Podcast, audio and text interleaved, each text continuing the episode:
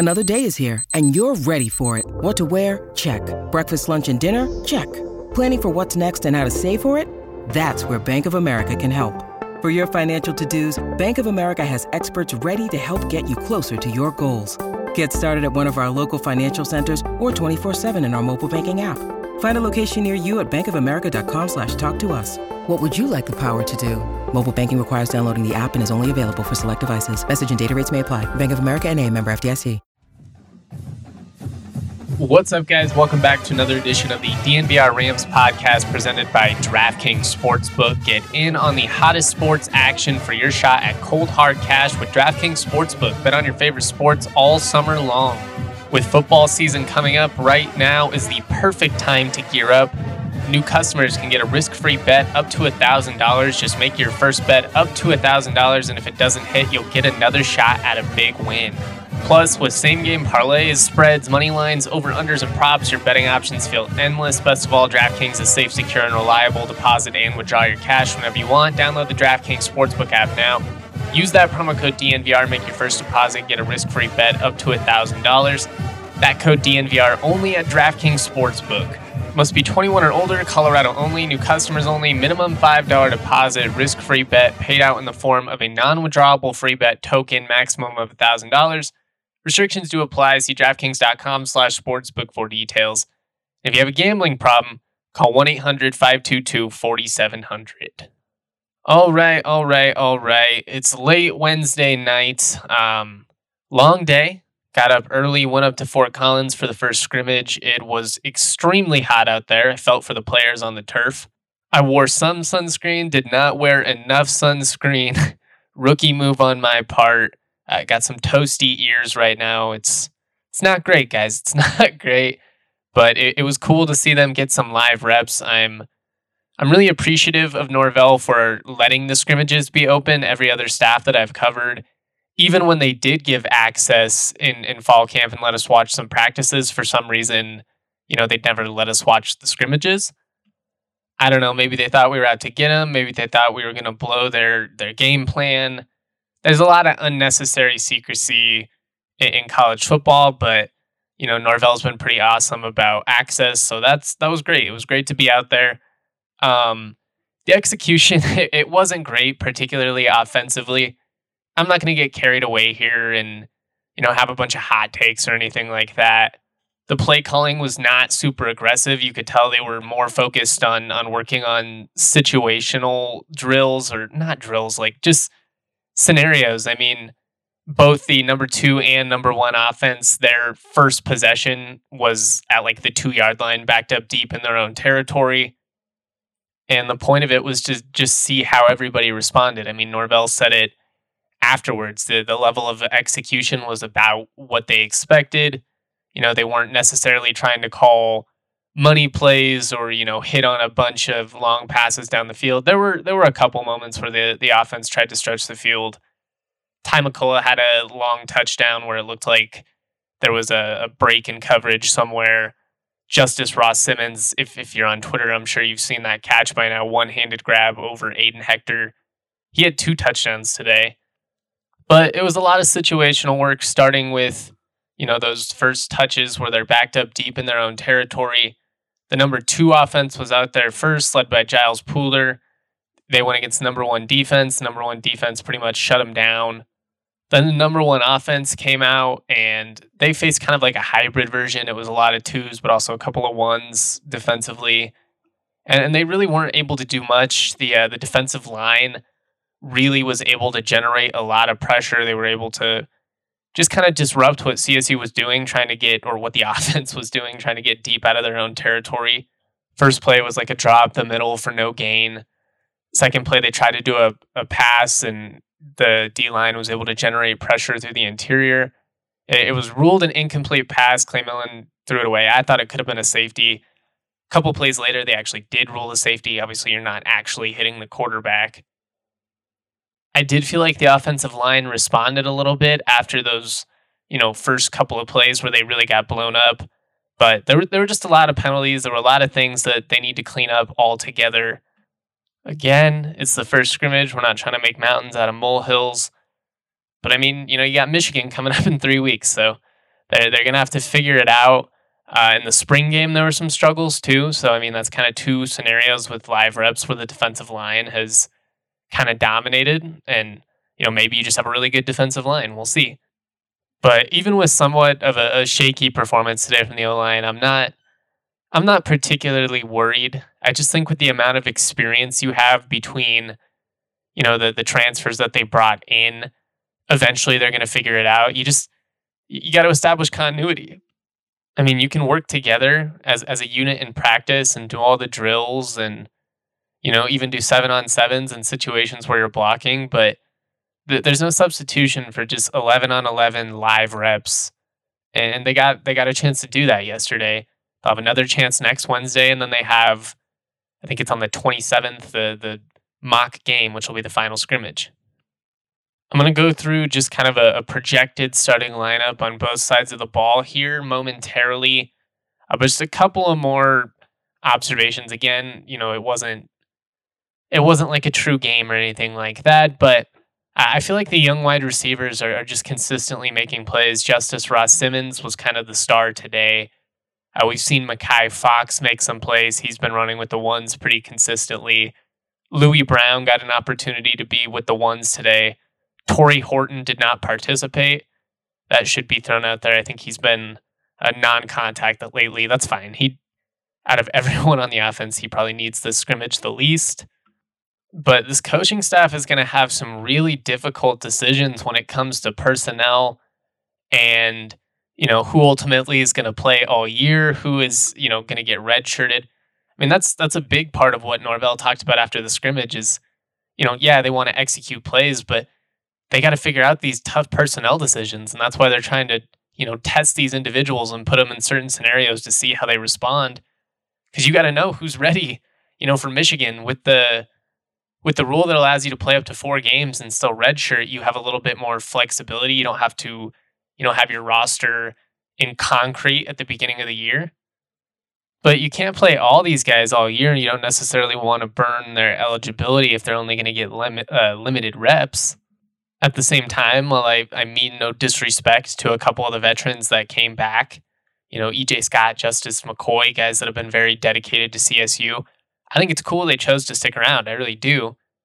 I mean, if, if you have guys that are potentially going to be able to make, you know, more plays for you, be more dynamic, I mean, does it really make sense to keep those guys on the bench? I mean, that's why it's hard. at this point, I would say I probably expect uh, Makai Fox and Justus Ross Simmons out of all of the the true freshmen to be the two that would have the best chance to kind of play significant snaps this year but that could change. I mean, again, you know, Louis Brown was with the the ones today.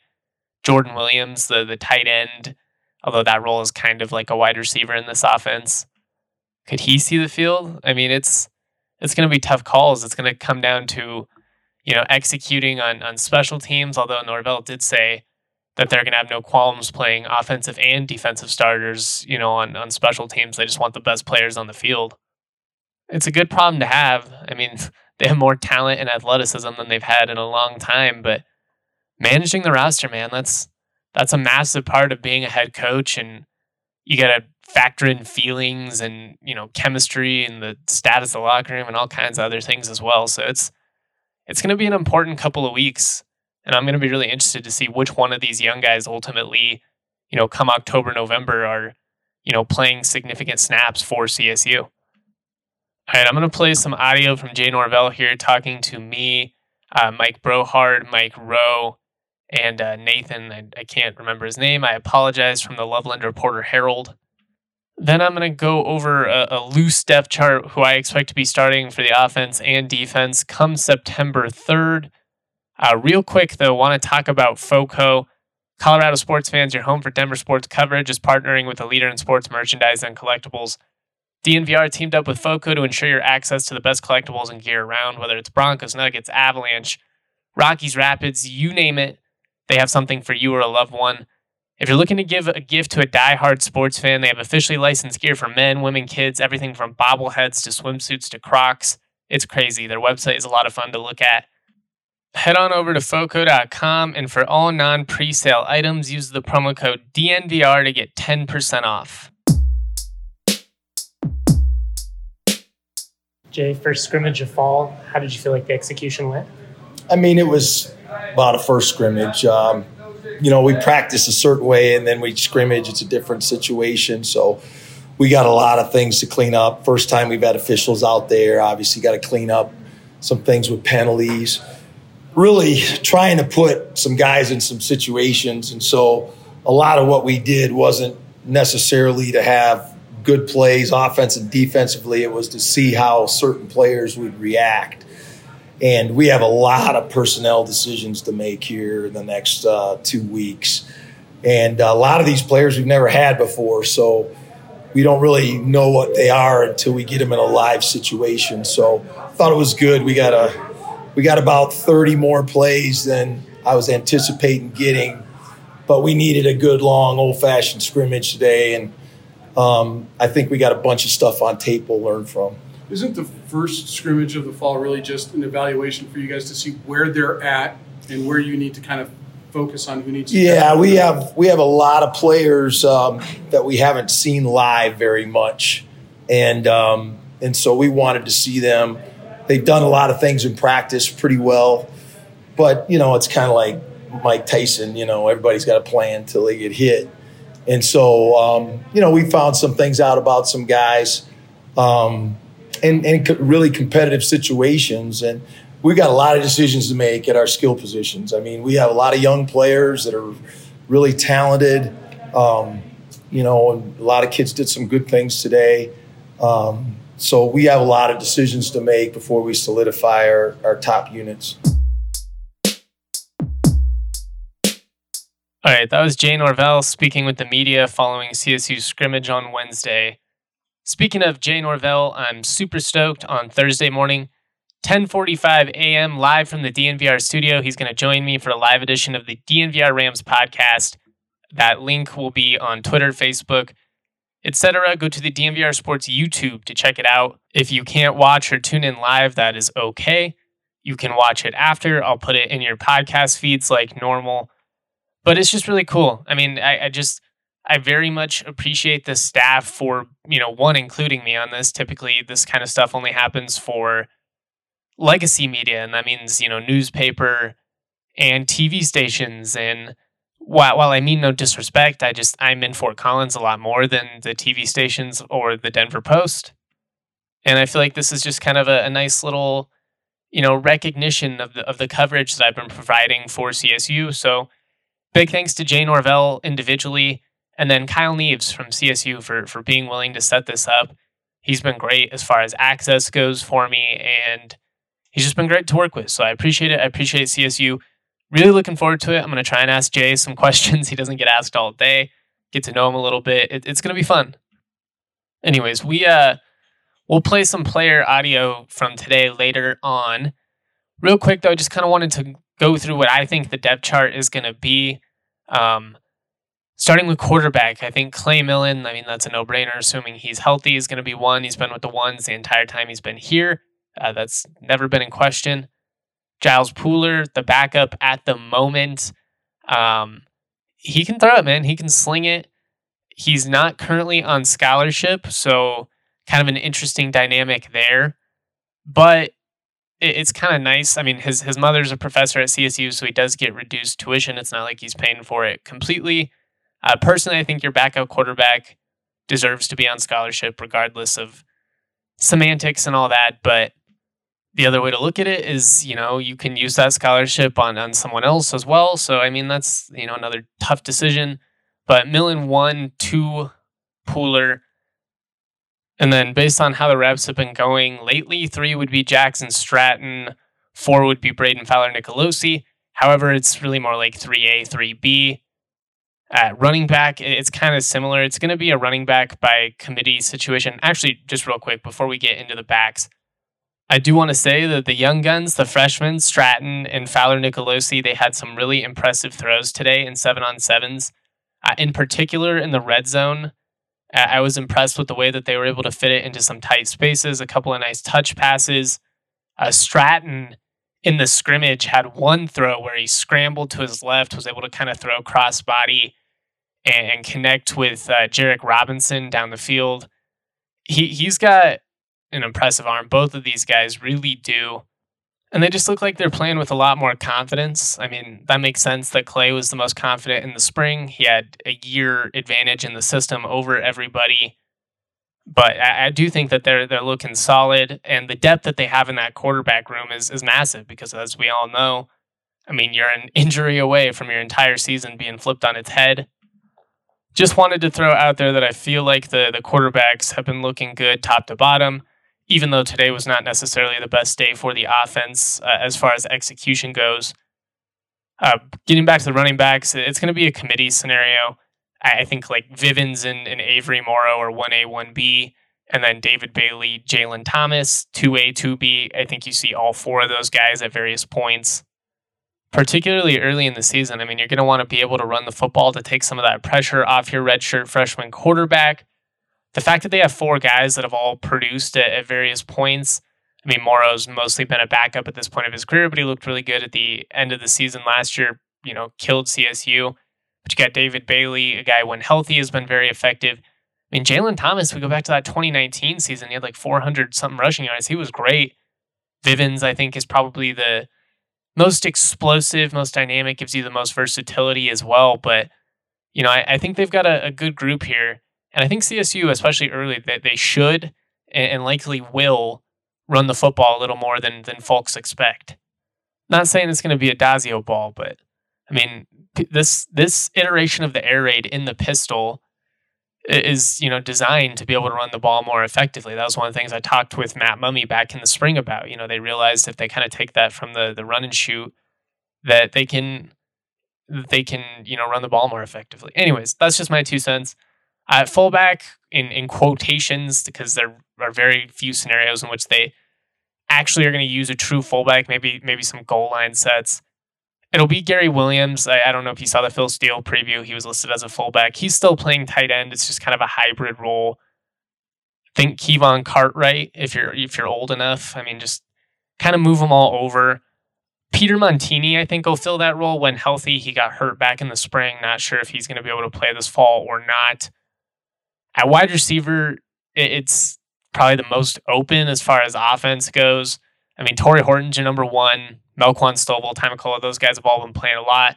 Obviously, you have Dante Wright still. I, I would say those four are your ones. You, you, won't necessarily have them all on the field at the same time, but I mean, you're going to play eight, nine receivers. So, uh, you know, Makai Fox, Justus Ross Simmons, Louis Wright, uh, Louis Brown, not Louis Wright, excuse me, uh, Thomas Panunzio.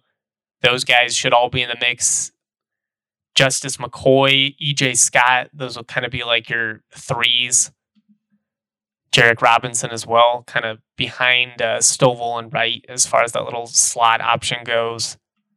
I already talked about it, but they got a lot of receivers, so I, I don't necessarily think all those guys I listed will play, but I mean probably eight of them at least. You know, at tight end, Tanner Arkin one, Gary Williams two, and then 3A, 3B, however you want to frame it. Jordan Williams, true freshman, Drake Martinez, maybe redshirt Williams and, and play Martinez. But Arkin Williams is a solid one two punch at tight end. I mean, when you just look at Arkin, he's massive, man, bigger than Trey McBride. Really, really tough to cover. Probably not quite as athletic. Maybe doesn't have quite as insane of hands, and he's definitely not the blocker that Trey was, but this guy's gonna be really, really good. Maybe he'll be in the the pitch for the Mackey a couple years from now. At the offensive line, I expect Dante Keys to be a right tackle, although Ches Jackson was getting some reps out there as well, fifth year senior. Right guard, I expect Gray Davis, Nevada transfer, Jacob Gardner at center, Dante Bivens at left guard, Tulsa transfer, and then left tackle, I expect it to be Brian Crespo. That's essentially what it's been since spring. No surprises there. Moving along to the defensive line, um, defensive tackle, I think, is a really competitive position right now. Devin Phillips is going to play, assuming he's healthy, but you've got Cam Baratow, Grady Kelly, and James Mitchell all essentially vying for that that other starting defensive tackle position. Right now, I'd probably give the the upper hand to Baratow, he's just so strong. I think Grady Kelly is going to be really good. Uh, needs to put on a little weight. I think he's probably a year away from being the type of impactful player that I do think he really can be. And I think Mitchell's got a lot of potential as well. But it'll be interesting to see kind of how that rotation works. I don't think necessarily it'll be quite like last year where you have one guy out there almost every snap, you know, whether it's Toby or or Manny. I think they'll kind of rotate it around. At edge, it'll be Mo Kamara and CJ Onyeka. Linebacker Daquan Jackson, and then Drew Kulik, the the, the walk on.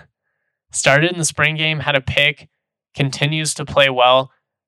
If you read any previews, and I'm, again, I'm not saying this to be disrespectful, that talk about like Cameron Carter being the star of the defense, I just don't see that happening. I know he's a guy that's played a lot over the last couple of years, but I mean, he's been with the twos and threes pretty much all of fall. I mean, didn't start in the spring game. That's a that's a pretty telling indication. I've already brought this up before, but the fact that Phil Steele has him listed as his projected starting linebacker. I mean, Phil Steele didn't know who Drew Kulik was. That's coming from his conversation with Norvell. So uh, just something to keep an eye on. I think it'll be Jackson and Kulik. I think you see some other guys work their way into that rotation, but I think those will be the starters. And in the secondary, you've just got a lot of unique talent. I think they're going to be really versatile. I think it'll be kind of that nickel role. You have like Tyjuan Francis, although, you know, Blackburn can kind of do it too. You also have Jack Howell, Angel King to rotate at safety. Aiden Hector, you can move all over, whether you want to put him down in the nickel. He has experience at safety, collegiately, was recruited as a corner. I mean, I think all those guys you're going to play in, in varying roles in that secondary. King, I do think, will be the deep safety basically at all times. But I mean, if you're putting Hector at corner, you have just a lot of versatility with guys that have played serious minutes. Howell is a is really rangy. You know, Blackburn is, is a thumper down by the line of scrimmage. So is is Tyjuan. You know, King obviously has has great range as well. That's why that's why Freddie Banks has wanted to move him to safety for a couple years now. So I'm I'm really excited about them. I think that's probably the group that I'm most excited to see how it pans out, and just like how they're able to use them. Because this four two five is just you're going to be able to have a lot more guys on the field than you would have in, previous years. I think it's going to be good. At corner, uh, Chiggy's going to be the number one, and then Greg Leday, Northern Colorado transfer, probably the other starting corner. Behind them, I, I, I DeAndre Greeley and Brandon Guzman probably. Greeley, I think for sure. Guzman probably, and then probably like Robert Floyd and and Tyus Jones after that. Not super crazy about the depth that they have at corner, to be honest, but I, I do think adding Hector was just massive because he's a guy you can play all over did get mossed by Justus Ross Simmons today in the end zone, but that that was more just an incredible play. I think I think Hector's going to be really good. All right, I'm going to play you some Clay Millen audio before we get out of here. Make sure you tune into my interview with Jay Norvell tomorrow. Going to be a blast. I have a ton of written content ready for you. We've had some technical issues uh, with the site. That's why I have not published as much as of late. I've been trying to, and it has not been going up, but uh, we're close to fixing that. So keep your eye out. Have literally like four articles ready to go right now. So looking forward to that. It's going to be a lot of fun. I can't wait for football to actually be here, but now we're in the full swing of camp scrimmages. It feels damn good. All right, much love to you guys. Again, here's some audio with Clay Millen. That's all I have for today. Peace. How important was this scrimmage for you, like personally? Because you're now the guy. Yeah. Yeah, no, it was good uh, to get out there and actually get like a live scrimmage type of thing. Like the last time we've had that was a spring game. So obviously, practice every single day. We try and take what we do in practice and then put it into the scrimmage. Um, I thought we had some good stuff today. I thought we had some stuff that we needed to obviously work on. Um, so I'm excited, and yeah, it was good.